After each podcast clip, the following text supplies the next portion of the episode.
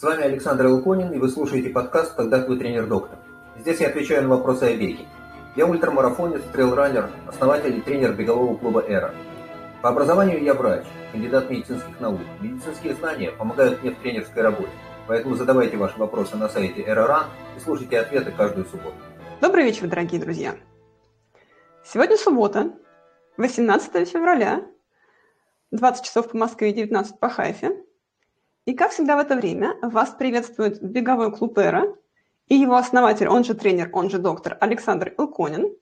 И мы записываем 18-й выпуск программы «Посоветуйтесь с врачом» или все, что вы хотели знать о беге, но не знали, у кого спросить.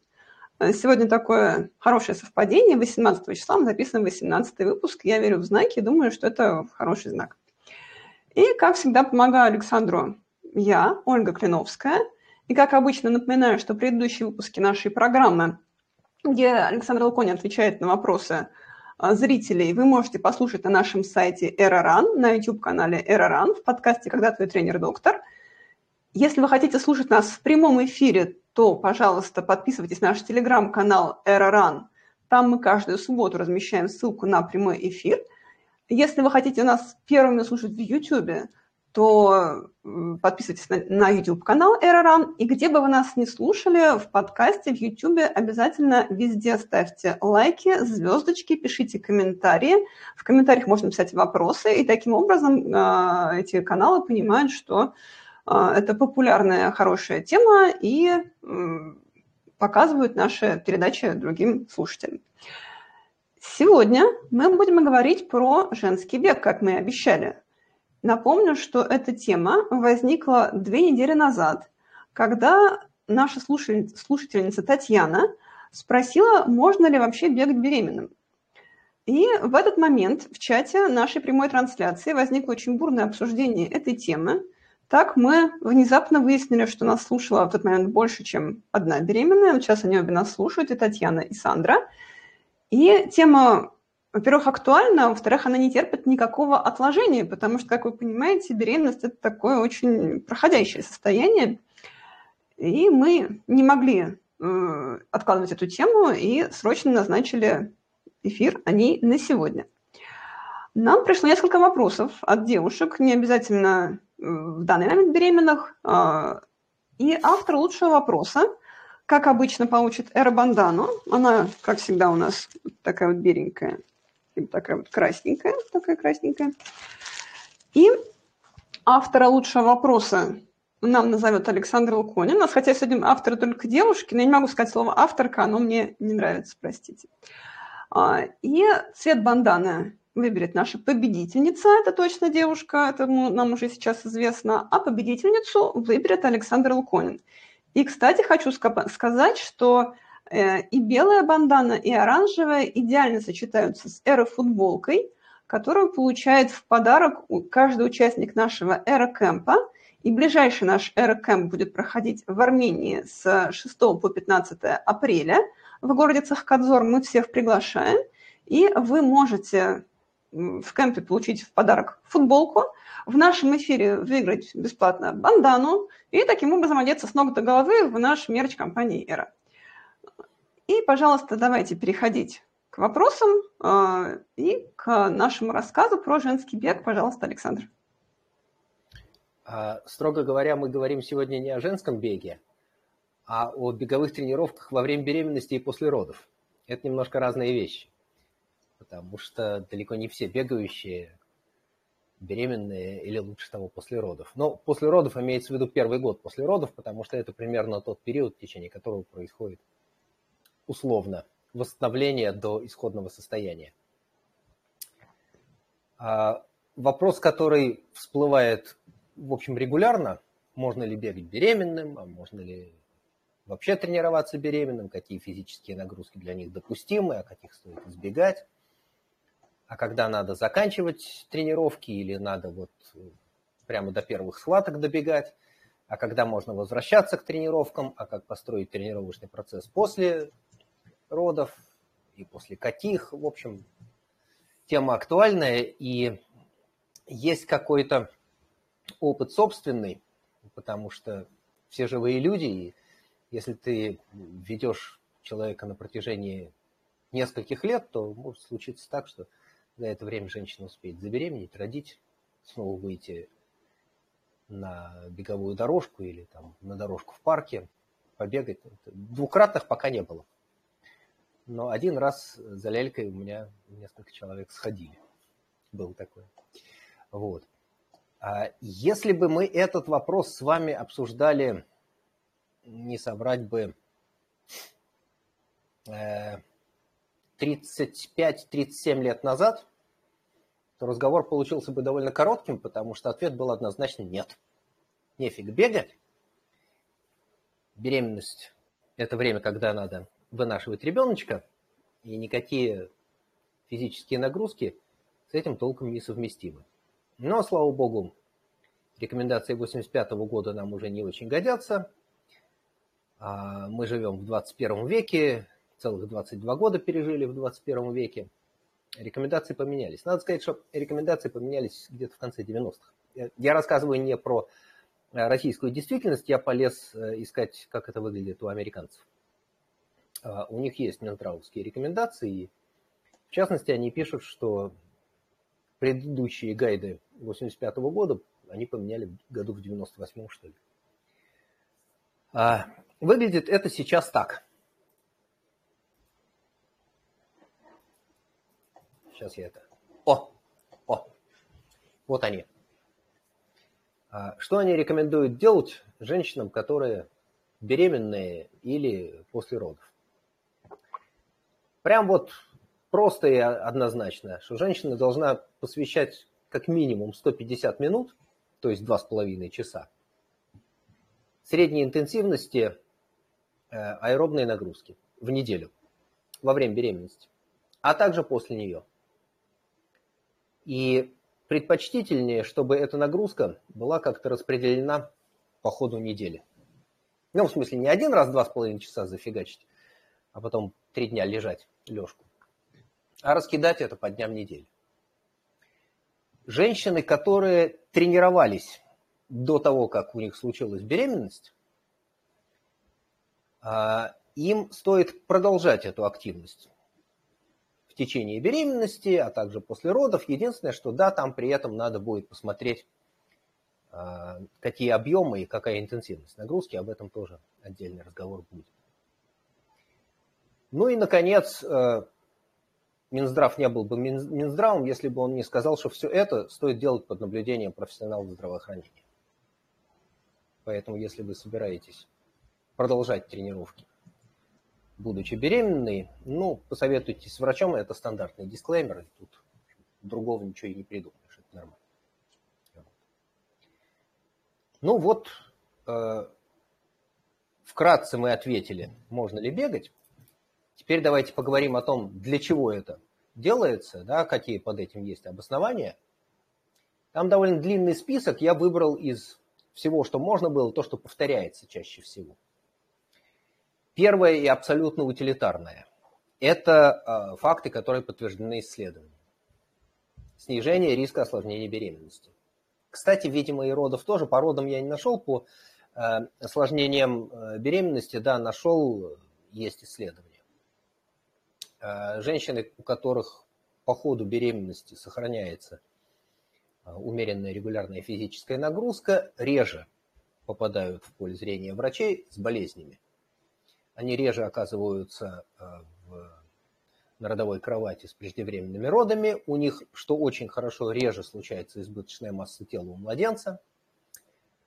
Ну, очевидно, что не очевидно, но общеизвестно, что регулярная физическая нагрузка а, уменьшает риск диабета, а в качестве первой меры немедикаментозного вмешательства при установленном диабете, при уже случившемся диабете, при развившемся диабете второго типа, является регулярная физическая нагрузка, и часто одно включение физической нагрузки позволяет нормализовать уровень сахара крови. Так вот, диабет беременных тоже реже случается у тех, кто шевелится. Ну и удивительным образом частота кесарева ниже у тех, кто физически активен. Это я не понимаю, почему. А, насколько я догадываюсь, э, наиболее часто кесарево делают в связи с особенностями телосложения. Да, там, узкий выход из таза и э, высокий риск, что не пролезет ребеночек по этому кисарят. Но, может быть, есть сейчас какие-то другие подходы к этому, да, вот тут я врать не буду, я этого не знаю. А, что очень важно, регулярная физическая нагрузка у женщин, так же, как и у мужчин, у беременных, так же, как у женщин в любом другом состоянии, снижает риск сердечно-сосудистых заболеваний. Ну, это нормально, потому что изрядная доля тренировочной нагрузки, которой мы себя подвергаем по ходу беговых тренировок, она приходится на сердечно-сосудистую систему. Сердечно-сосудистая система лучше противостоит изменениям, которые обуславливают болезнь. Женщины, которые бегают, говорят, что это помогает им избавиться от тревоги, пока они беременные. И существенно снижается частота депрессии только не беременных, а родивших, извините. Это явная совершенно очепятка, это послеродовая депрессия имеется в виду, конечно. И это важно, потому что жить с хорошей светлой головой гораздо приятнее, чем быть в тревоге или, хуже того, оказаться в депрессии. Э, регулярная физическая нагрузка, в том числе бег, помогают спастись от запоров и недержания. Ежели кто с этим сталкивался, оценит. Ну и совсем такая забавная штука. Я не уверен, что это проверяли у людей, но на мышках это действительно проверено. Э, такие исследования были, это описано, что мыши, которых подвергали не то, что они сами хотели, но их подвергали регулярной физической нагрузке, а, они рождали потомство с более развитым мозгом. Их потомство было более активно, у них лучше выглядели когнитивные функции, они лучше проходили тест лабиринта. Вот такая штука. Мы, конечно, не мыши, но шансы, что нагрузка, которая будущая мама выполняет сегодня, поможет мозгам младенца в будущем, приятно верить в это. Ну и давайте мы вернемся все-таки к вопросам, которые нам задавали, и на них поотвечаем. Оля?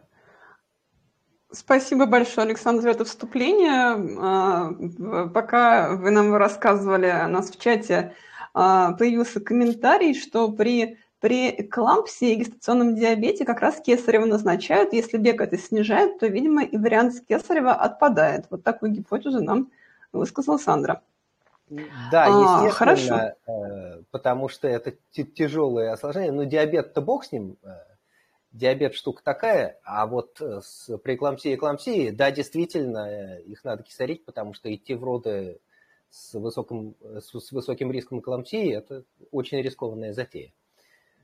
Можно остаться и без мамы, и без младенца. Понятно.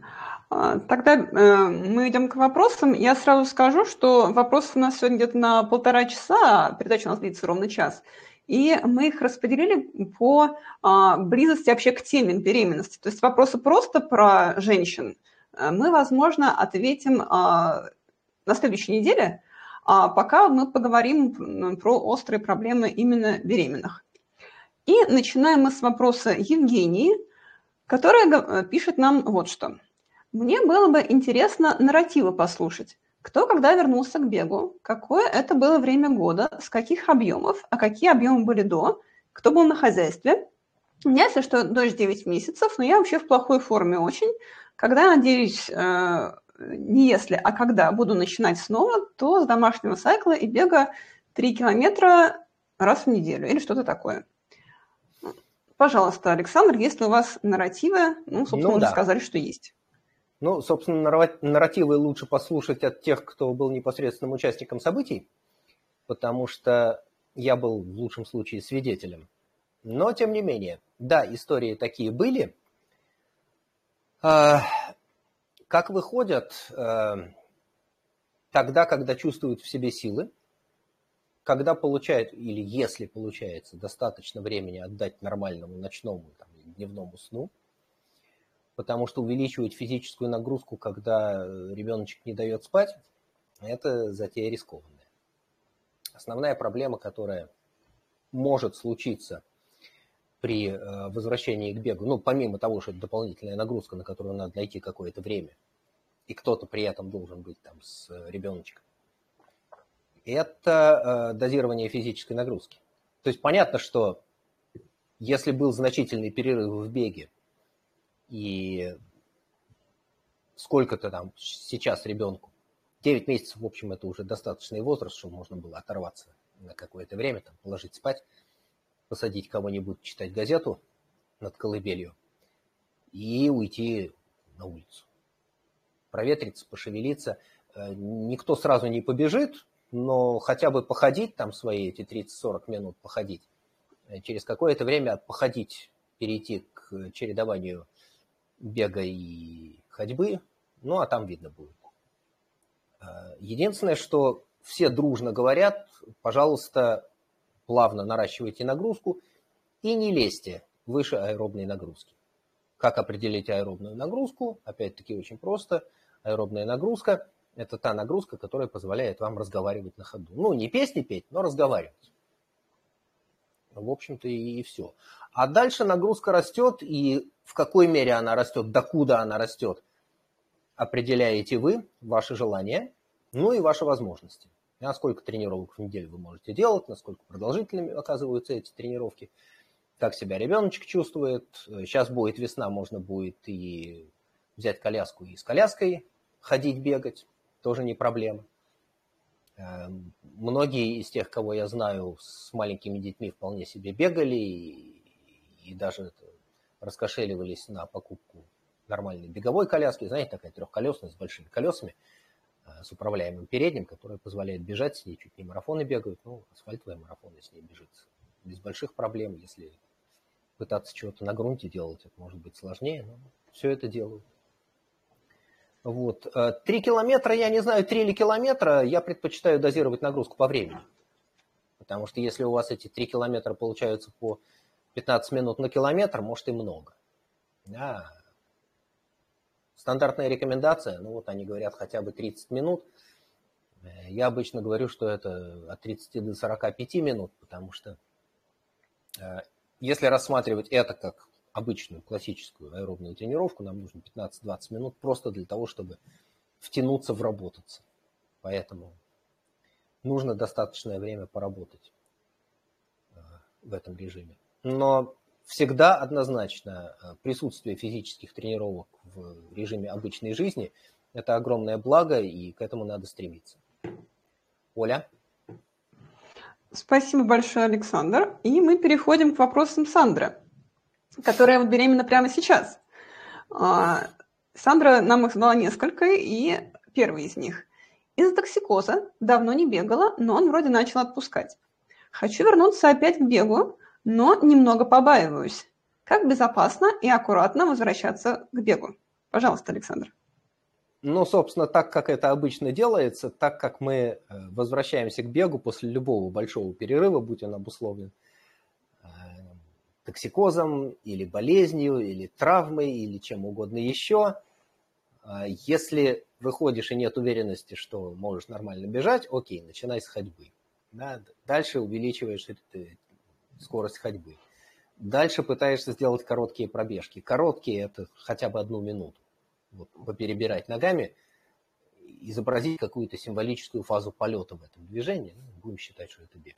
Окей если срок беременности не очень большой и баланс тела не сильно нарушен, то можно успеть еще и побегать, пока живот не станет таким большим, что с ним ну, совсем уже не складно бежать. Но в любом случае шевелиться надо, а как безопасно, так как тебе комфортно. Это, наверное, самое хорошее, что можно сказать на эту тему, потому что э, есть бесконечное множество разных вариантов, которые могут оказаться среди факторов дискомфорта, риска совершенно индивидуально. Да, у кого-то сильно увеличивается вес и делается некомфортно суставом, у кого-то нарушается баланс тела, потому что живот вываливается вперед, переламывает, прогибая поясницу, у кого-то еще что-то, совершенно индивидуальные вещи. А во всех а, рекомендациях, которые мне удалось прочитать, э, с аэробной нагрузкой у всех все хорошо, пожалуйста, занимайтесь этими аэробными нагрузками. Единственное, чего рекомендуют избегать, совершенно очевидно рекомендуют избегать нагрузок, которые требуют натуживания, ну, поднятия тяжести, в общем. Кстати, и в быту тоже. А, это во-первых. А во-вторых, нагрузок, которые выполняются в положении э, лежа на животе или лежа на спине. Тоже понятно почему, потому что при этом э, портится кровоснабжение матки. В общем, все. Оля? Спасибо большое. И следующий вопрос от Сандры э, такой. Первый триместр поставили диагноз гестационный диабет. Глюкоза 5,3, а норма 5,0. Это какая-то новая фишка, и пока даже эндокринолог не смогла объяснить до конца, что и почему происходит. Лечиться пока назначили диетой, минимизировать быстрые углеводы. Вопрос. Может ли высокий уровень глюкозы быть связан с тем, что обычно я тренировалась, а тут на пару месяцев стала просто вялым ходаком? Пожалуйста, Александр. Должен разочаровать. Э, если для э, акушера гестационный диабет – это что-то новое, то она должна быть примерно в два раза старше меня. Потому что когда меня учили акушерству гинекологии, это было где-то там в начале 80-х, я не помню сейчас точно, 82-83 год. Это была история уже хорошо известная, отработанная, накатанная. Ну вот с тех пор прошло, что там, 40 лет. Э, ну, за 40 лет, в общем, новость перестает быть новостью, как правило. Э, диабет, который проявляется исключительно во время беременности, его не было до того, и он исчезает бесследно после родов, это очень хорошо и давно известное явление. А, есть некая корреляция с риском развития диабета второго типа, диабета взрослых, диабета второй половины жизни, у женщин, у которых во время беременности был диабет беременный, гестационный диабет. Такая корреляция есть. Она не очень высокая, надо сказать, но тем не менее вот есть. А, да, действительно, первое, что рекомендуют сделать, это осуществить, как это называется, lifestyle correction. То есть лечебные мероприятия, которые обусловлены в первую очередь изменением образа жизни. Посмотреть, чего там на столе, и убрать со стола быстрые углеводы. Во-первых, и включить физическую нагрузку во-вторых. И в значительном числе случаев это помогает справиться с диабетом беременных. Ну, собственно, что мы и наблюдаем. Поэтому жить с этим спокойно дальше, знать, что такая особенность есть, ну и если удастся за то время, что пройдет перед родами, э, привыкнуть, договориться с собой по поводу ограничений того, что на столе, и жить в этом состоянии дальше. Очень полезно. Потому что вообще быстрые углеводы – это такая немножко проклятие современного человека. Они по нашей биологии не должны быть нам так легко доступны. По нашей биологии мы должны жить на долгоиграющих углеводах. Если удастся с собой договориться и оставить исключение быстрых углеводов на всю оставшуюся жизнь, это будет здорово. Оля? Спасибо большое, Александр. Вот как раз а, Сандра, автор вопроса, нам пишет в чате, что Александр э, сделал правильное заключение касательно врача, который удивился гестационному диабету. Как раз Сандра пишет, э, э, что это старенькая женщина, эндокринолог, которая показывала новые нормативы в книжке и зачитывала эти нормативы из книжки. Вот таким образом а, Александр выступил сегодня не только в качестве тренера и доктора, но и в качестве Шерлока Холмса. Хорошо. А, следующий вопрос от Сандры такой. У меня в последнее время часто ощущается одышка, даже при ходьбе. А что делать, если она возникает при беге? Каждый раз переходить на шаг? А вдруг я так и буду через каждые пять метров шагать? Стоит ли тренировать организм в отношении одышки? Я вот не вижу никакой, никакой беды в том, чтобы шагать через пять метров, но, Александр, пожалуйста. Ну, действительно, слушайте, а, у вас сейчас приоритетная задача вовсе не натренироваться бегать. У вас сейчас приоритетная задача э, нормально доносить ребеночка. Поэтому регулируйте нагрузку, в соответствии со своим состоянием. Если не получается бежать и одышка мешает, окей, значит, надо переключаться на ходьбу, как я уже говорил. А, разговорный темп. Да, вот максимальная нагрузка, которую удается перенести, сохраняя возможность говорить по ходу дела. Если это не получается, значит нагрузка слишком большая. Не исключено, что через какое-то время это вот ощущение одышки пройдет, а, просто потому что эта одышка не была связана с интенсивностью нагрузки, а была связана с какими-то другими причинами. А гормональная перестройка, которая происходит в первом триместре беременности, она очень сильно меняет состояние тела и подвергает значительной перестройке многие системы, регулирующие наши жизненные функции. Поэтому и пульс может скакать, и чувство одышки может быть, и что угодно еще. Да, но вот эти самые проявления токсикоза, они ровно из той же поляны. Они ровно из той же области. Да? Тело должно настроиться на новую функциональную композицию, на новый набор функций, которые надо выполнять. Многие из них оказались в первый раз в жизни задействованы. Ну, ладно. И с этим тоже справимся. Если вдруг окажется, что бегать вообще не получается, окей, значит ходим и делаем какие-то упражнения, которые получается делать. Ничего страшного с этим нет. Э, никто всю жизнь беременный не ходит, это дело благополучно заканчивается, а дальше можно возвращаться в бег. Мы об этом тоже поговорим, потому что, видимо, там вопросы какие-то на эту тему есть. Собственно. У нас весь разговор сегодня ровно вокруг этих двух вопросов и тянет, и, и крутится. Да? как бегать, будучи беременной, и как возвращаться в бег после родов. Оля? Спасибо, Александр. И следующий вопрос. А, ну, собственно, как раз об этом. До какого срока беременности безопасно вообще бегать? Или нет такого? Понятно, что чем больше живот, тем тяжелее, но все же. И комментарий к этому вопросу от Екатерины. А, на последнем триместре я бы бегать точно не рискнула. А что скажет Александр? Пожалуйста, Александр. Э, я этот вопрос читал, э, засунул свое мнение куда подальше и полез копаться в литературе. Э, литература утверждает, что вполне безопасно бегать ровно столько, сколько у вас это получается. Есть ну, две с половиной основных причины, которые заставляют женщин отказаться от привычного им бега и заняться чем-то еще. Первый номер – это нарушение привычного баланса тела, когда живот начинает перевешивать.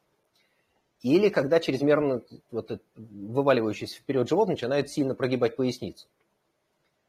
А номер два – это избыточная нагрузка на суставы, потому что действительно по ходу беременности соединительная ткань э, в некотором роде теряет прочность, делается порыхлее. Это потом понадобится в родах, да, способность раскрыть симфиз, пропустить головку. И, наконец, третье – одышка. Просто физически делается тяжело, потому что тело большое, массивное, и, и бежать с ним, вот, оказывается, не складно. Поэтому все бегают ровно столько, сколько у них получается. Я вон на заставке нарыл картинок с вполне себе беременными, с несомненно беременными женщинами – которые, тем не менее, бегут. А я своими глазами видел э, бегущих беременных, где-то до седьмого с половиной месяца некоторые из них бегали. А в другом спорте знаю, что где-то и в третий триместр тоже залезали с тренировками. Не с соревнованиями, а с тренировками в третий триместр залезали. Смотрите, э, вообще физическая активность ограничена главным образом вашими ощущениями. Если вы понимаете, что у вас это выходит, если вы не вылезаете за э, естественные для себя ограничители, ради бога делаете, да? Ну, понятно, опять-таки, что есть вещи, которых делать не надо, мы об этом говорили, да? Все, что связано с натуживанием, лучше исключить на период, на период беременности, потому что никакой пользы ни маме, ни ребенку от этого нет. Э, натуживание увеличивает внутрибрюшное давление – а чрезмерный подъем внутрибрюшного давления, он сдавливает все, что там внутри живота находится, включая матку и плод э, внутри. Не надо без крайней необходимости чего-нибудь там сдавливать. Собственно, все. А, я заодно скажу, когда э, самое раннее я видел э, бегающих после родов, Э, видел девочку, которая, ну как девочку, в общем, уже вполне себе молодую маму, которая пришла на соревнование по бегу, тысячи метров бежать. Э, у нее еще не было двух недель после родов. Еще живот не опал. Но тут она пришла, там чего-то такое себе пробежал, я говорю, ты что? Да, говорит, это вроде как нормально. А то, говорит, уже хочется шевелиться, я что-то дома насиделась, вот хочется на волю. Ну, на волю. Вот так. Оля? А, спасибо большое, Александр. Ну, кстати, про нарративы. А, те самые эрофутболки для эрокэмпов, а, как я сказала, нам шьет производство Михаила Громова, а менеджерит – это все жена Михаила Громова, Полина Разбицкая, очень известная девушка, очень сильный триатлет. Она сейчас, кажется, еще беременна пока, и не уверена, или уже родила, не знаю. В общем, короче, у нее один ребеночек уже родился, и она, когда а, была беременна первым ребеночком, она а, в «Нельзя книги» и «Нельзя грани», так я скажу, да, очень много писала о том, как она даже соревновалась в беременном состоянии, и а, там у нее были очень разные комментарии от э, похваль, как сказать, э, хвалебных комментариев до, наоборот, таких, что ты делаешь, зачем ты вот беременная участвуешь в соревнованиях. Вот. Ну, в общем, у кого еще остался доступ в «Нельзя граммы» и «Нельзя книгу, можете там посмотреть. А, Полина Разбицкая, а сейчас она Полина Громова. А, хорошо, а следующий вопрос нам задает Екатерина Г. Екатерина сейчас, насколько мне известно, не беременна, но я точно знаю, что у нее есть трое детей, поскольку младшая... Э, вообще, да, это действительно неизвестно. Младшая из ее дочек была с нами в нашем кемпе в Красной Поляне. И вот, кстати, кто спрашивает, можно ли брать с собой в кемп детей, жен и других домочадцев, да, можно, потому что... А старшая, если они найдут... была в Дагестане, нет? Старшая была в Риме в Дагестане. Это Риме была а, в Дагестане. Ой, извините, да, правильно. А, вот, в общем, можно, пожалуйста, брать в кемп с собой и, и всех ваших домочадцев, и, и детей, и бабушек, если только на время ваших дневных тренировок они найдут чем себя занять, а на вечерние тренировки вот а, Катина дочка к нам присоединялась, и пока мы там бегали красиво вдоль берега реки Музымты, она вокруг ездила на велосипеде, и всем было очень приятно. А, и вот Катя спрашивает. Когда я пробежала первый в своей жизни 21 километр, без остановки по 7 минут на километр, я кричала от боли в области лобковой кости – Сейчас эта боль встречается все реже, как правило, после тренировки отрезков, когда скорость увеличивается. Связано ли это с рождением детей, с нестабильностью таза, с тем, что мышцы слабые в этой области, с моей анатомической особенностью сосуда нервное окончание пережимают? Такую боль я испытывала на последних месяцах беременности, когда ребенок сильно давит головой. Вот она, по крайней мере, трижды испытывала беременность, поэтому, пожалуйста, связано ли э, Смотрите, эти боли? А, ну да, а, скорее всего, а, источником боли является лобковое сочленение. Там две половинки тазовой кости, которые плотно-плотно прилегают друг к другу. Между ними есть узкая-узкая щель. А, это не истинное костное сращение, это такой, в общем, неподвижный сустав.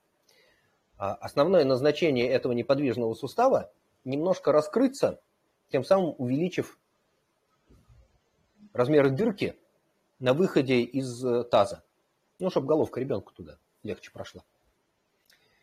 А, да, действительно, такая боль может свидетельствовать о том, что это место, оно слабое, и нагрузка, которую человек испытывает, испытывает в беге, она же асимметричная, да, на одну ногу, на другую ногу, она немножко шевелит кости в области лобкового сочленения. Не часто, но бывает что лобковое сочленение оказывается избыточно подвижным. То ли после первых родов, то ли просто оно по жизни вот такое. Э, так может быть. А что с этим делать? Э, ну, у меня есть примерно такой алгоритм действий. Во-первых, контроль массы тела.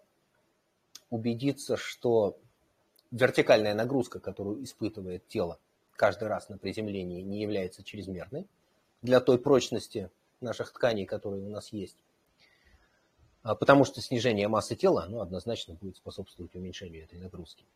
Во-вторых, да, действительно качать мышцы. Причем не, не те мышцы, которые вот там, э, потому что там, собственно, мышцы и нету, а мышцы, которые отвечают за амортизацию. Четырехглавые, ягодичные, икроножные. Это основные мышцы, которые выполняют амортизацию в беговом шаге.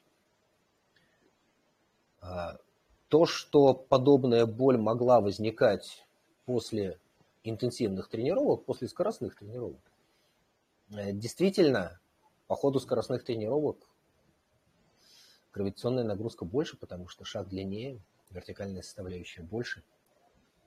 Так что вот. Оля?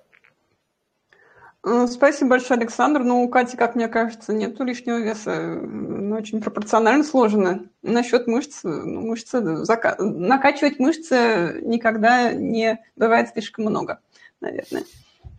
Э, Хорошо. Да, я с этим согласен, многие боятся, но обычно тем, кто боится, я говорю, вы себе не представляете, сколько надо силы пота положить для того, чтобы у женщины сделалась какая-то более-менее заметная мускулатура.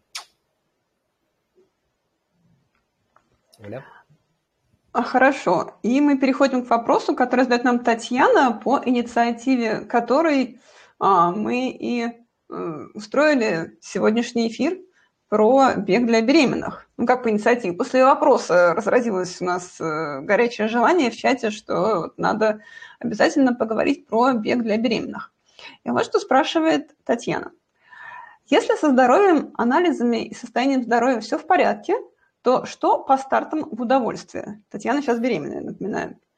Впереди весна и открытие сезонов. Еще успеваю принять участие, если ничего не помешает. Вопрос, допустят ли? Если будет видно аккуратный животик, или это под запретом? И по питанию как? Есть предположение, что изотоники и геля, наверное, уже бы и не надо. Да, наверное, они ни к чему на 15 километрах. В общем, вопрос по участию и питанию во время беременности на стартах. Но я напомню, что вот момент задавания первого вопроса у Татьяны был 13 а, неделя, а это было в январе, в начале января. Так что можно посчитать, сколько случится недель к весне. Ну, что скажете, Александр? Окей. Ну, смотрите, за то время, что прошло, да, прошло сколько там, 4 недели еще добавилось, да, 17, а на 17 если внимательно смотреть и не слишком много одежды, то можно что-нибудь уже и заметить. Э, если взгляд наметанный, то уже можно что-то и наметить, э, засечь. Тем не менее, смотрите, а, с точки зрения организаторов, да, э, если участник представил медицинский допуск, хоть он чего, да, формально надо допускать человека. Медицинский допуск есть, пожалуйста. А другое дело, что если вы пойдете э, за справкой к своему доктору и скажете, вот я хочу махнуть пятнашку, когда там, в мае или что, э, не каждый доктор рискнет этот самый допуск дать. Я его хорошо понимаю. Поэтому такой вопрос сложный. Организаторы, ну, ну, в крайнем случае, побожитесь им, что не будете бежать выше своего аэробного порога. Ну, в смысле, в разговорном темпе, да, прогуляться. А, еще одно соображение. 15 километров это сколько? Ну, вряд ли вы пробежите эти 15 километров быстрее одного часа. Потому что 15 километров за час – это 4 минуты на километр. А, некоторые, конечно, так бегают, некоторые даже так бегают, будучи беременными, но таких не очень много. Э, стало быть, у вас продолжительность нагрузки будет, скорее всего, между ну, часом и двумя. Да, 4 девятки туда поместится. В смысле 99 и 99 сотых процента. У вас поместится продолжительность нагрузки между часом и двумя. Если по интенсивности нагрузки это будет как длинная прогулка, ради бога. Если есть риск, что вы на этих 15 будете регулярно вылезать за свой аэробный порог, в смысле нагрузка будет такая, что будет тяжело дышать и разговаривать по этой нагрузке будет тяжело, я бы подумал, стоит ли оно того. Потому что собственное удовольствие, конечно, того стоит, но погружать ребеночка в дефицит кислорода – это не лучшая затея. Как-то вот так. А, еще раз скажу, формально у организаторов нет оснований вас не допускать, если вы представили врачебный допуск. Но легко догадаться, что врачебный допуск, он может действовать один год. Стал быть, вы можете прийти э, на выдачу этих самых стартовых пакетов и на старт, когда уже чуть ли не головка опустилась. Вы успеваете формально. Да? Сегодня получить справку, через месяц зачать и с финиша в роды. Так что вот. Я бы рекомендовал руководствоваться здравым смыслом. В первую очередь. Но опять-таки ничего плохого в том, чтобы пойти и погулять. В свое удовольствие, по красивой трассе, там, да, пожалуйста. Следите за интенсивностью нагрузки, это важно. Оля? Спасибо большое, Александр. И э, нам вновь продолжает задавать вопросы Сандра. Да, что касательно Татьяны, э, в общем, да, как, э, который пятый вопрос на сегодня задает. Мне тут сказали, что беременным хорошо бы носить компрессионные чулки, далее при прогулках. Значит ли это, что при беге они тоже нужны, или это все глупости маркетинговые? У меня вот, например, нет особой проблемы с опуханием ног, во всяком случае пока. Поэтому я их только в самолет один раз надевала, и то не поняла, был ли эффект. Я напомню, что когда мы были в нашем кемпе в Кемере, у нас ровно такой же вопрос задавала Дара, но она задала применительно вообще ко всем людям, не обязательно беременным. И тренер тогда сказал, что все эти компрессионные чулки – это надувательство, а, а посмотрим, что он скажет про чулки для беременных. Так, а с, компрессионной, с компрессионным трикотажем а, нету никакой разницы, что беременная, что не беременная. Во-первых, очень хорошо помогает тем, кто в него верит. Во-вторых, если вам компрессионный трикотаж позволяет уменьшить отеки, предполагая, что эти отеки есть в обыденной жизни, ради бога, да, по ходу беременности, есть все основания побороться с отеками, потому что на срок беременности побольше, матка делается большой, она давит на вены большого таза, немножко придавливает нижнюю полу и подвздошные вены, затрудняя венозный отток. Когда венозный отток с нижних конечностей затрудняется, там растет давление, и жидкая часть крови, вода из крови, она просачивается через сосудистую стенку и накапливается в межтканевой жидкости. Беременные во втором-третьем триместре у них случаются отеки, это факт известный. Особенно в третьем, когда там совсем большой живот, отеки бывают. Если компрессионный трикотаж помогает, конечно, да. Если у вас есть варикозное расширение вен нижних конечностей, особенно если у вас э, это самое варикозное расширение вен прогрессирует по ходу беременности, конечно, да потому что компрессионный трикотаж позволяет сдавить подкожные вены и уменьшить застой крови в подкожных венах. А, в какой-то мере это помогает уменьшить отеки, которые неизбежно сопровождают варикозное расширение вен. И что еще важнее, сдавление подкожных вен компрессионным трикотажем уменьшает риск тромбоза подкожных вен. Эта штука неприятная, она не очень опасная для жизни и здоровья, но это вещь неприятная, потому что потом эти тромбы там остаются, организуются, портят жизнь, нарушают лимфатический отток и так далее. Так что, если есть необходимость, то почему нет? А в профилактических соображениях, ну, не знаю. Вот не знаю, я не видел этих исследований, э, не очень их читал. У меня такое впечатление, что значительная часть компрессионного трикотажа, который используется, немножко маркетинговая, Хотя, да, там, вот, вот тут полезная составляющая есть. Если ноги отекают, если вены вылезают, ради бога, конечно, да, компрессионный трикотаж. Вот. Ну и на больших сроках, если предстоит лежать, это я рассказывал, да, что когда на предыдущий вопрос отвечал про компрессионный трикотаж, это ровно та же история, да, если лежать, если какие-то манипуляции, хирургические вмешательства, они неизбежно сопровождаются нарушением свертываемости крови. Да, здесь компрессионный трикотаж нужен, он позволяет уменьшить риск э, послеоперационных тромботических осложнений. Оля? Спасибо большое, Александр. Э, вот видите, оказывается, есть случаи, когда компрессионный трикотаж бывает одобрен даже Александром Алкониным.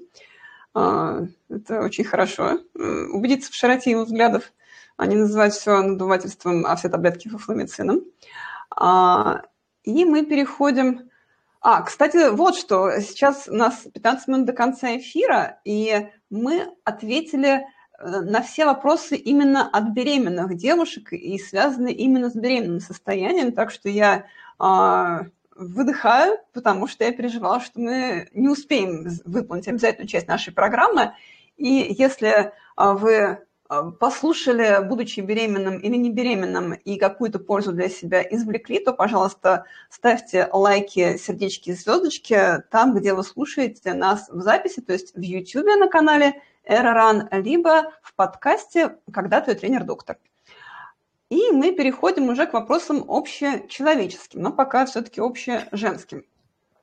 Вопрос э, подписан анонимно. Э, можно вполне задать вопрос нам анонимно, если вы задаете его в нашей форме на сайте Errorun. Там есть прямо на главной странице кнопка «Задать вопрос», и там в подпись пишите «анонимно» или, например, там «веселый слоник». И вопрос, значит, э, звучит следующим образом. Видимо, все-таки от девушки, но тоже не факт. Когда лучше устраивать разлучную неделю? В последние дни менструального цикла или все-таки в первые?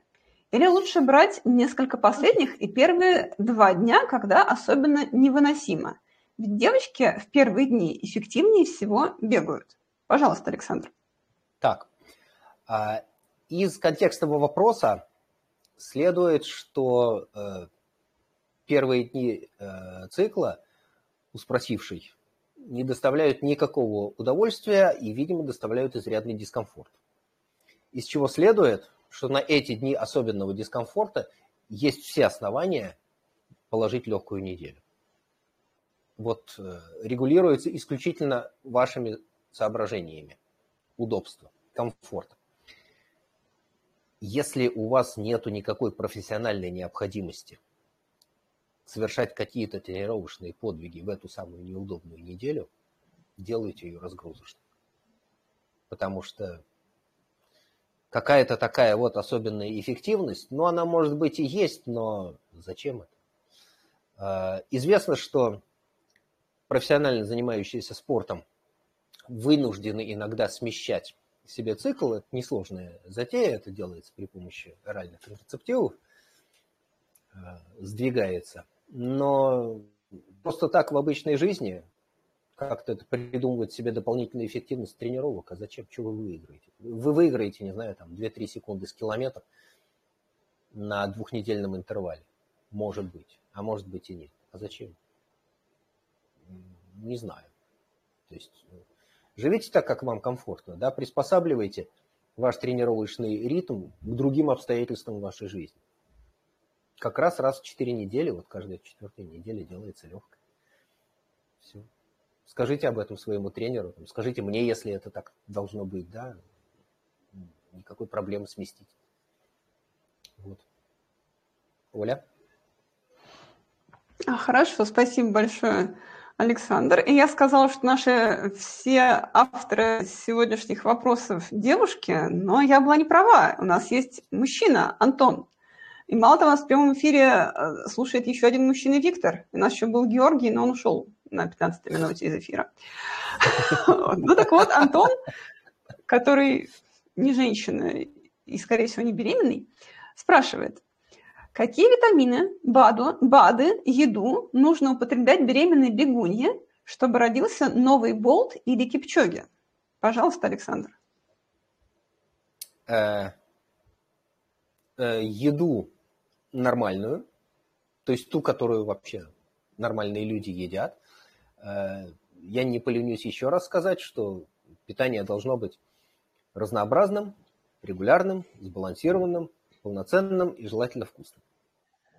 Вот набор качеств, которые позволяют жить счастливо, получать все необходимые белки, жиры, углеводы, микро, макроэлементы, витамины из нормальной еды. И тогда никакого, никакой дополнительной необходимости жрать таблетки у вас не будет. А в состоянии беременности, в общем, потребности остаются ровно такими же, но разве что надо побольше кальция, э, белка и, и железа, ну и всего остального. Более-менее пропорционально больше. И да, действительно, бывает в первом триместре, когда токсикоз, аппетита нету, вот там трудности, доедает, не доедает, не дай бог анемия развивается, но так при здоровой беременности аппетит растет пропорционально. Э, чаще бывает проблема контролировать вес, в смысле избегать его чрезмерного набора. Так что тут проблемы нет. А что касается БАДов, то читайте упаковку, там написано, что содержимое этой упаковки не предназначено для лечения или профилактики каких бы то ни было болезней и болезненных состояний. Люди, которые упаковывают, ну, которые вот пишут это на упаковке, они знают, что именно таково требование закона. БАДы – это биологически активные добавки, которые не являются лекарствами, и они, опять-таки, по определению не должны обладать никаким доказанным лечебным эффектом. Никто не заморачивается. Есть эффект, нету. Они безвредные. Это более-менее установлено. Если вам хочется их кушать, пожалуйста. Они в большинстве своем безвредные. К сожалению, это не всегда оказывается так. Но тут претензий не ко мне. А так э, нет никаких БАДов. Э, ну, про витамины я высказался, про еду высказался. А что делать, чтобы родился Кипчоги, я не знаю. А для этого желательно быть мамой настоящего Кипчоги, папой настоящего Кипчоги, и, возможно, тогда звезды сложатся так, что вот повторится тот же набор генов, который есть у э, Элиуда Кипчоги. Ну и, соответственно, для Болта история примерно такая же. Да, чтобы родился Кипчоги, надо, чтобы у папы с мамой была та самая генетика, и чтобы воспроизвелась комбинация э, генов, которые вот дали нам этом Кипчоги. Оля?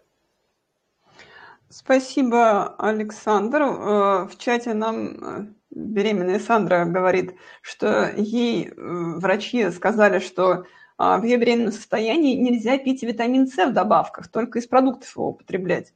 И так, у меня погас монитор. Ладно, надеюсь, что меня все еще видно. А, в общем, а, мы из этого ответа установили, что семья из средней полосы, а, видимо, которой принадлежит Антон, не сможет реализовать проект родить нового Кипчоги, покушав что-нибудь вкусненького ну, или полезненького. Слушайте, родите Ингибрицена, тоже не хуже. Их там сколько, три брата, да? Якоб Хендрик и кто там третий, Филипп, что ли? Вполне себе ребята бегают. Вот тоже какая-то такая генетика. Явно совершенно там генетика. Оля?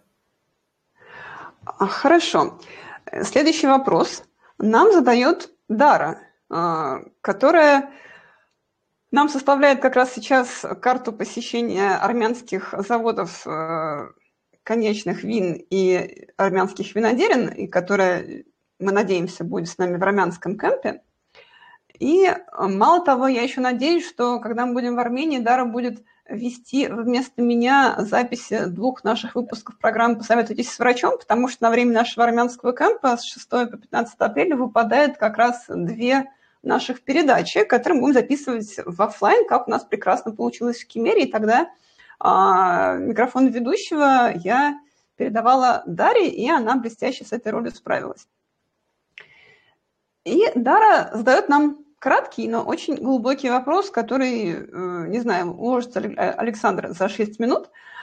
Дара спрашивает, правда ли про предрасположенность женщин к 200 плюс километрам? Пожалуйста, Александр. А, я отнесся к этому вопросу серьезно, вместо того, чтобы просто предъявить на всестороннее рассмотрение большую фигу.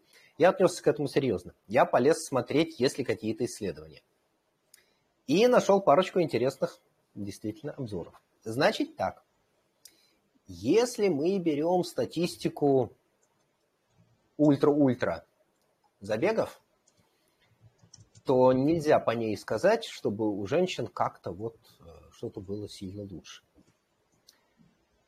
А, как в абсолютной скорости, так и э, в относительном выражении. Если мы берем статистику победителей на соревнованиях от 100 миль и больше, то там, надо сказать, преобладают мужчины. И вообще известно, что называется, из общебиологических соображений, что у человека половой диморфизм, он существует. В смысле, что представители одного пола отличаются по внешнему облику, по своим физическим способностям от представителей другого пола. Это не у всех так. А у собак, например, такой разницы нет, у лошадей тоже. А вот у человека есть. А особи мужского пола, они крупнее, сильнее, выносливее, быстрее особи женского пола. Вот такая история. Э, есть довольно много таких э, рассуждений общебиологических, почему это так сложилось, потому что это однозначно результат некоторого эволюционного процесса. Но это так. Это то, что просто надо знать, что жизнь устроена вот так. Вода мокрая, сахар сладкий. Если стеклянный стакан уронить на кафельный пол, он разобьется. А мужчины бегают быстрее женщин. Что называется, при прочих равных. Да? То есть понятно, что есть какая-то субпопуляция женщин, которые бегают быстрее некоторые субпопуляции мужчин, но и то, и другое – это такая узкая выборка. А в общем случае нет никакой предрасположенности женщин к тому, чтобы бегать 200 плюс, нет. А по общей биологии тоже надо понимать, что никакой такой особенности женского организма, которая бы заставила женщин преимущественно бегать 200 плюс, в то время как мужчины этого не делают, тоже нет. А если брать э, народы, которые живут близко к своей истинной биологии и покрывают значительные расстояния пешком, нету большой разницы между тем, что делают женщины и делают мужчины. Ну, и те, и другие бегают. Если вообще вот для этого народа является типичным преодоление больших расстояний на ногах, в свое время там, известно, что бушмены очень много бегали. Ну, у них основной способ передвижения был такой легким бегом. Да, там легким бегом какие-то жители э, Африканского Нагорья в области центрального разлома перемещались. И они практически не ходили, вот когда белый человек их увидел, обнаружили, что а эти люди вообще не ходят, они бегают. Там, быстро бегают, медленно бегают, но бегают. Это основной способ перемещения. Видимо, так у них это сложилось по жизни. Но сказать, чтобы у женщин была большая необходимость бегать, нет. Э, да, действительно, можно наковырять какие-то случаи, когда там какая-нибудь Андрея Хузер перегнала всех мужиков, но это единичные случаи, которые никак не формируют закономерности. А Ира Рачинская, которая дважды обогнала всех мужиков. Вот Ира Рачинская, которая дважды... Ну, не, не то, что каждый год, да, но вот у Иры Рачинской иногда это случается, да. Вот такой отбор мужиков на эту гонку, и такая Ира. Но существование одной такой Иры и одной такой Андрея Хузер не говорит о том, что все женщины такие. Мы все-таки говорим о типичном случае, а не, не об эксклюзивных представителях того или иного пола. Оля?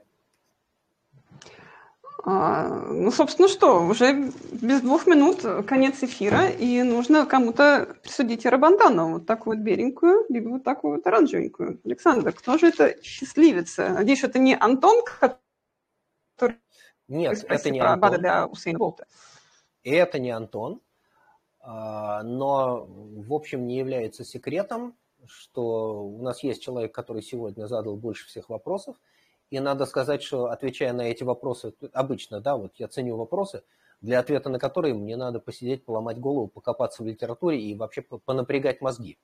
Так что большое спасибо, Сандре. Я получил удовольствие, напрягая свои мозги. Это тоже тренировка, она мне тоже полезна любая тренировка – это хорошая вещь. Так что Сандра получает свою бандану, скажет Оле в личку, какой цвет ей больше нравится, и дальше вам предстоит договориться о том, где и как вы пересечетесь для того, чтобы эту бандану получить. Спасибо вам. Спасибо Оля. большое, Александр. Я намекаю нашим слушателям, что чтобы выиграть бандану, мы сейчас э, взломали алгоритм. То есть 100% э, эробандану получат те, кто заставит Александра напрягаться, думать и лазить по источникам, вместо того, чтобы отдыхать своей законной выходной. И еще у нас э, получают банданы авторы вопросов, которые Александр классифицирует крик души. Вот сколько раз у нас такие вопросы встречались, и каждый раз именно эти крики души получали эробандану, потому что вызывали сильные эмоции у отвечающего. Видимо, так это работает, поэтому, пожалуйста, если у вас есть либо очень глубокий э, и умный вопрос, либо вопрос, который вызовет сильные эмоции, то задавайте, и Рабандана будет вашей. Это я прежде всего говорю Татьяне, потому что нам вот уже нам а, два эфира подряд задавала вопросы. Мало того, мы именно по ее инициативе устроили этот э, эфир про бег для беременных, но вот Бандана получила, а, тем не менее, Сандра. Вот. Но Татьяне мы, тем не менее, очень благодарны за то, что она подняла эту тему, а, и эта тема оказалась настолько востребованной. И, пожалуйста, все, кто слушал нас в записи в YouTube или в нашем подкасте «Когда твой тренер-доктор», если вам также наш эфир показался полезным, то ставьте звездочки, лайки и сердечки, чтобы все узнали, что а, мы рассказываем людям что-то полезное. И мы благодарим Александра за ответы на вопросы, за подготовку, за презентацию. А что, где, где последний слайд? Это неправильный последний слайд. Там есть еще один. Эвуаля. Да, вот это последний слайд, да, где написано «Тада Рабах Эверим Шили». И мы Будем рады видеть вас э, с нами в эфире на следующей неделе, в следующую субботу в то же время. Всем большое спасибо и всем пока. Всем спасибо. Всем пока.